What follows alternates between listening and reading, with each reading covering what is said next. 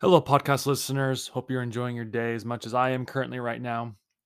There, there's been a lot of interesting stuff happening in the market this week. And ironically, the big news that's been talked about the most was Joe Biden making his trip to Saudi Arabia. And we'll probably cover that in the next podcast because this information I want to be able to talk about that happened earlier in the week a little bit because it's important. And at the same time, it was kind of buried on the rug because they kept talking about Joe Biden going to Saudi Arabia. First off, today, guys, we're going to be talking about how Netflix partners with Microsoft on ad support subscription plan. Okay. Casinos say that the industry isn't seeing any signs of recession, but is prepared for a pullback if possible. Then we have some IPO news from Justworks, Fresh Market, and Peloton's competitor Tonal. And finally, we're going to end today talking about oil prices and how it might be short lived, according to the CEO of Chevron. With that being said, guys, like I said at the beginning of each podcast, I'm not a professional advisor in any way, shape, or form. Everything I talk about on this podcast is for informational purposes only. You need to go talk to your own professional advisor before making any financial decisions, as I legally cannot give you any financial advice whatsoever. I do have to mention right now that I do have a position in Chevron. It is a very small position, but it's a long term position and I do have a position in Chevron today. All the other companies I currently do not hold positions in, but you need to also do your own research before making any investment decisions, as I cannot legally give you any financial advice in any way, shape, or form. With that, let's begin today's podcast. Netflix partners with Microsoft on ad support subscription plan. Okay. Netflix has named Microsoft as its partner for its ad support service, the company announced Wednesday. Quote, Microsoft has been provide has been proven ability to support all our needs as we together build a new ad support offering. More importantly, Microsoft offered the flexibility to innovate over time on both the technology and the sales side, as well as a strong privacy protections for our members. Netflix COO Greg Peters said in a statement. The Stranger Things streamer, which has been struggling to retain and add subscribers, announced in April that it was planning on rolling out an ad support tier after years of resisting the move. Co CEO Reed Hastings has long been opposed to adding commercials or other promotions to the platform, but said during the company's pre recorded earnings conference call that it makes a lot of sense to offer customers a cheaper option. The offering has a lot of profit potential for Netflix as it works to sign up more users in an effort to lure more subscribers. Netflix has increased its content spend, particularly on originals. To pay for it, the company hiked prices of its services Netflix also said the price changes are helping to bolster revenue, but were partially responsible for the loss of 60,000 subscribers in the US and Canada during the most recent quarter. Netflix has been interviewing potential partners for the past several months, including Google and Comcast, as it prepares to launch the tier before the end of 2022. Unlike Google, which owns YouTube, and Comcast, which owns NBC Universal Peacock, Microsoft doesn't operate a competing streaming service to Netflix. Peter said the ad efforts are still in the very early days, with much of the work through. Netflix is slated to release quarterly earnings Tuesday. It had previously warned it could lose 2 million subscribers during the second quarter. Netflix shares have dropped more than 70% year to date. The company's stock was up more than 1.5% in Wednesday. Afternoon trading on the otherwise down day for the mar- markets after June inflation data came in higher than expected. Okay, here's the thing. In the past, when we've talked about the streaming war in the making, one of the things I believe I said in, in past podcasts, and I could be wrong, I believe I had mentioned that the only way Netflix was going to survive was they had to make better content and potentially they're going to have to start doing I think it was what they're saying now to put advertisements in their services. In a way, a lot of these streaming platforms are now becoming like cable was. The whole reason why Netflix was so successful for so long was because no one wanted to watch commercials. They just wanted to be able to watch their show in peace without being bombarded by commercials. And now Netflix has been around long enough to see themselves be the hero to now becoming the villain. I'm expecting potentially that Netflix is going to continue losing subscribers. Okay. Because in reality, it has to do with the fact that they don't have any good content left on their programs. Now, granted, maybe they get the right people soon hired and they can get decent talent written in or they can get decent talent in the shows that they're making. But at the end of the day, Netflix is still going to have the issue, in my opinion, that they they just don't get it. Their content stinks to high heavens. And they should have easily been dominating the space, but you have other players that are coming in right now. And if you think about it too, right? Okay, like Apple TV, Apple also has their iPhones and computers, and so therefore they don't probably have to worry about as much uh, ad revenue as much. And at the same token, Uh, NBC, Universal, Peacock's probably almost in the same way. Disney has their theme parks to help back up their streaming service. I still think potentially in the future, I honestly can see Microsoft buying out Netflix in the end. I still can because at the end of the day, Netflix, for how good of a company it is, its time has passed. It really has. And a lot of times, the CEOs are not willing to admit that their time has passed officially. So, yeah, it's a sad day to see that uh, the end of Netflix as we know it is finally here. Okay. So, continuing on now, casino CEOs say the industry isn't seeing any signs of recession, but is prepared for a pullback. Okay. Las Vegas has yet to see signs of a looming recession, according to CEO of two major casinos. Bill Hornbuckle, the CEO of MGM Resorts International, said at CNBC's Evolve Global Summit on Wednesday that he expects inflation and rising gas prices will eventually impact his business, but it hasn't yet. Quote, What's happened over the last 18 months was literally been historic. But if you look at how we thought we would be performing against how we are performing, we're exactly where we thought we'd be, Hornbuckle said. Despite soaring inflation, gaming revenue in May was up 7.9% compared to the same time last year, according to the American Gaming Association. And March, April, and May represent the three best months in the industry history, with it surpassing a total revenue of 5 billion. Jim Allen, Hard Rock International CEO, however, warned in May that record inflation is impacting his customers, while Red Rock Resort CEO Frank Fertitta III said his quarterly earnings call on May 3rd that rising prices are only impacting people who spend the least. Despite increase in the cost of food and gas, among all other things, technology adaptations made during COVID, such as pods and different gaming floor configurations, have allowed MGM resorts to bring more millennials into the casinos than ever before. Quote, it brought millennials to the table in a way that we had not that, that they have not been before in the industry. We have more millennial businesses than we've ever had in 20%, Hornbuckle said. I'm extremely optimistic about the space. Wynn Resort CEO Craig Billings, meanwhile, is confident that it can weather another economic challenge if need be. Finally, I'll end on this before I talk about my personal experience for being in Vegas recently. Quote, I do not think the industry here in Las Vegas is better prepared because of COVID to know the levers we need to pull to make it through whatever does come, Billings said. I totally agree. And I've been agreeing about this with Las Vegas for a while. Okay. I recently came back from a volleyball tournament about it's July now, so it was in June. I went to a volleyball tournament in June. I remember talking to one of the people at the casinos and I asked him, "Hey, how has business been?" And he flat out said, We've been busy nonstop. People don't care about COVID anymore. Okay.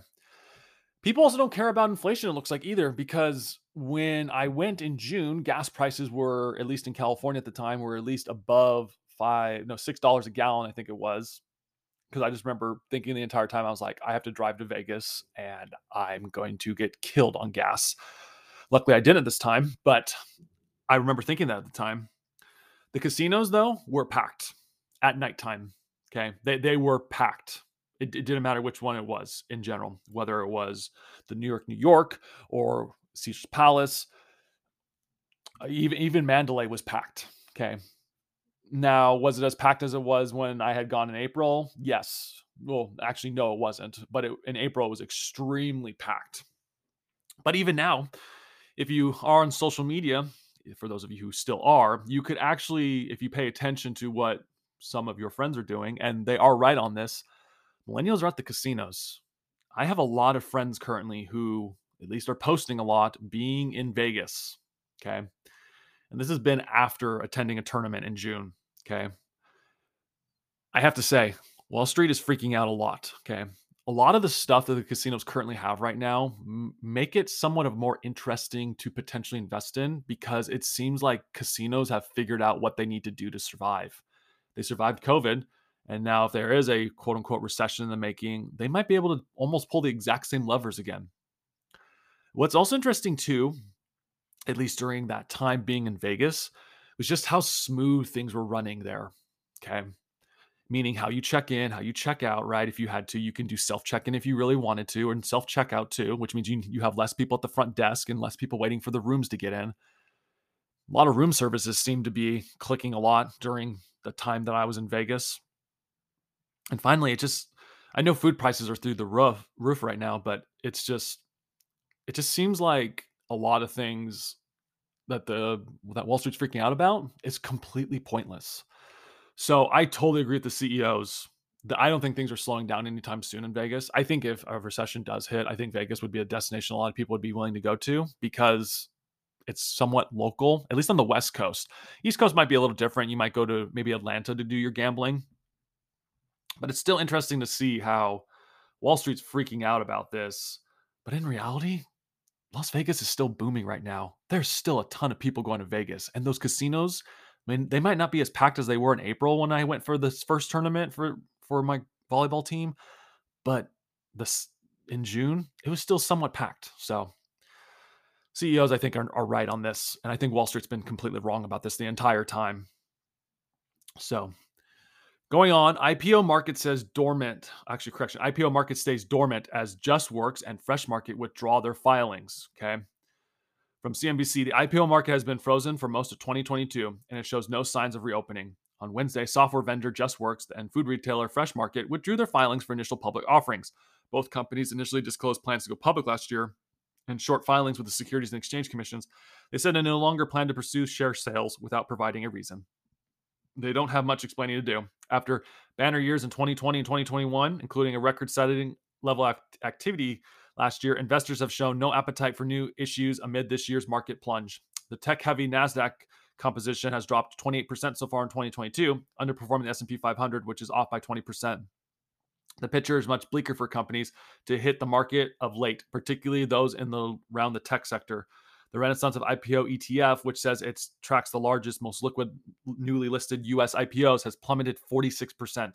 According to Ernst & Young's, global IPO volumes sank 54% in the second quarter from earlier from a year earlier, while proceeds and offerings plunged by 65%. Justworks, based in New York, was looking to go public after revenue in the in the 12 months that ended May 21st, climbing 32% to almost 90, 983 million. The company even recorded a net profit, which is rare for pre-IPO software companies. But look at what's happening to Justworks competitors. As it's clear why it would choose to steer clear of IPO at this point. Paycom is down 26% this year. Playlo- Paylocity is 24%, and Paychex is off by 15%. Fresh Market, which owns 159 stores in 22 states and which also sells a wide assortment of meal kits, generated 1.4 billion in revenue through the first three quarters of 2021, up 3.5% from the pre from the prior year. The company's rivals, including traditional supermarkets like Albertsons and Kroger, specialized grocers such as Sprouts Farmers Markets and Trader Joe's, as well as high box stores like Walmart and Target. I have to say, it's interesting. I mean, these companies, if they're, I mean, why isn't just works That doesn't make sense to me at the end. just works if they're quote unquote making money, wouldn't they want to go public at this point? Maybe they don't feel like they would last long. Maybe that's why they're delaying their offering. It's hard to tell, but there is other IPO news too. It has to do with Peloton's competitor. Peloton's comp- competitor Tonal cuts 35% of workforce as it prepares for a possible recession and IPO. See, they're preparing for an IPO, whereas these two just said no. Tonal, the connected fitness equipment maker that counts tennis superstar Serena Williams and Amazon's Alexa funded as backers, is cutting 30, 35% of its workforce, affecting all levels of its business, CNBC has learned. The company employs about 750 people today, compared with a little more than 110 before the COVID pandemic. Chief Executive Officer Aly Orady said in an interview. Or O'Reilly also emphasized the need to be profitable, particularly as the company eyes initial public offering. Tonal has been hasn't been profitable in the past, he said, but the jobs cuts will put the company on track to make money in a matter of months. He added. Tonal, which sells a well-mounted workout device for $3,495, experienced rampant growth in 2020 and 2021 as consumers were stuck at home and seeking ways to break a sweat. Tonal brand awareness also exploited as it tapped star athletes such as LeBron James and Williams to appear on its commercials. It was ranked 450 million in funding to date, and at one point in 2021 was valued as much as 1.6 billion. But for now, Tonal is tapping the brakes. It joined a list of businesses including competitor Peloton, that are reducing headcount in order to trim expenses and readjust to new levels of consumer demand for their products. Businesses are sim- simultaneously grappling with the red hot inflation on everything from raw materials to fuel to workers' salaries, and are and many are preparing for an economic slowdown, even if recession is uncertain.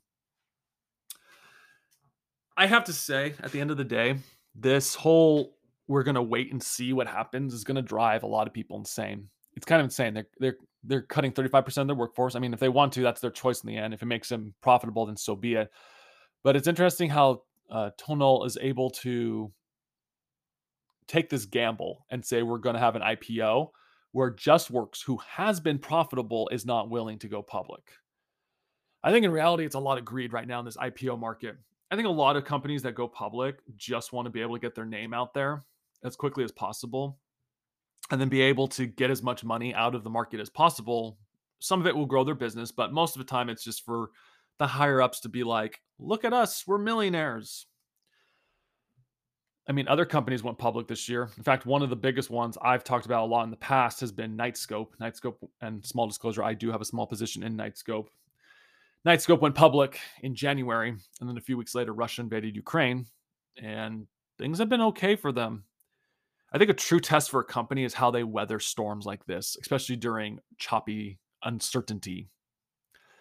And so, if Tonal is able to make this work, I think they'll survive but Justworks and the uh, other company, which is Fresh Market, I'd stay away from them potentially. Because who knows what's going to happen when, if there is uncertainty in the future. But who knows? Maybe even Knightscope goes under two eventually. It's hard to tell. But we just keep an eye out for this because, I mean, like I said, Peloton's competitor, Tonal, is going public, but yet these two are not. I think in reality, it's because these companies aren't really making money in the long run. And I think a lot of these companies know it. And maybe Tonal won't make money in the long run. And maybe that's why they're trying to go public so they can get as much money out of the market as possible and then jump ship. It's hard to tell, but hopefully they can figure it out and make money. So, because that's what determines a lot of company success, right? So, continuing on, and we'll end this today with oil, like we've been doing the last couple of podcasts. Oil's price decline may be short lived, Chevron CEO says market remains tight. The price of oil tumbled below $100 a barrel as a recession fears mount, raising concerns around demand for crude. But Chevron CEO Michael Wirth said the downturn could be fleeting. Quote, the tightness in supply hasn't gone away, he said Wednesday at CNBC's Evolve Global Summit. I think it's a great for the economy that prices have moderated, but I also see the risk remaining skewed towards the upside. Russia's invasion of Ukraine at the end of February upended global energy markets. West Texas intermediate crude futures. The U.S. oil benchmark traded above $130 a barrel in March, a price last seen in 2008. The surge boosts gasoline, with the national average for a gallon of regular gas topping at $5 in June, the first time on record. Rapidly rising fuel costs have been a major factor driving inflation, which is running the hottest pace in more than 40 years.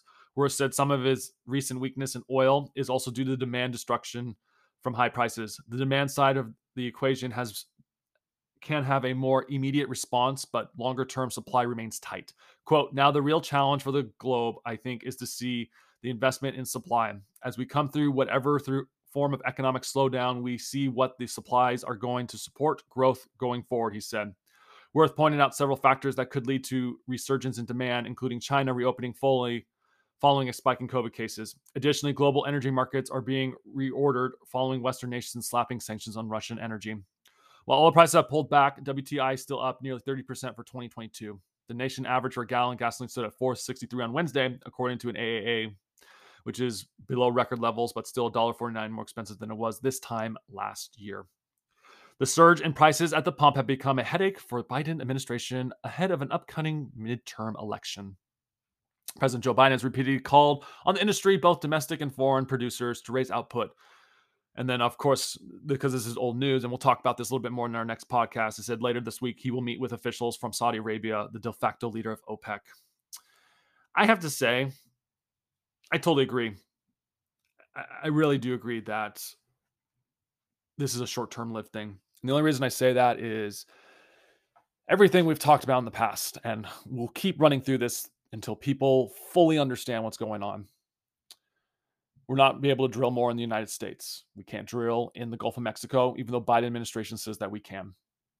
At the same token, the Middle East is pretty much tapped on how much they can pull out of the ground currently right now.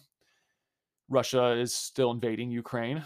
And when you have co- countries like China and India that are still eating oil, it's a lose lose situation for everyone because if you pretty much tell India to stop taking the oil from Russia, then China is going to take the Russia Russian oil and India and China hate each other, and then that border dispute between India and China is going to result in China taking it. And if you want, if you think it's messy now with Ukraine, imagine if China does that to a disputed territory.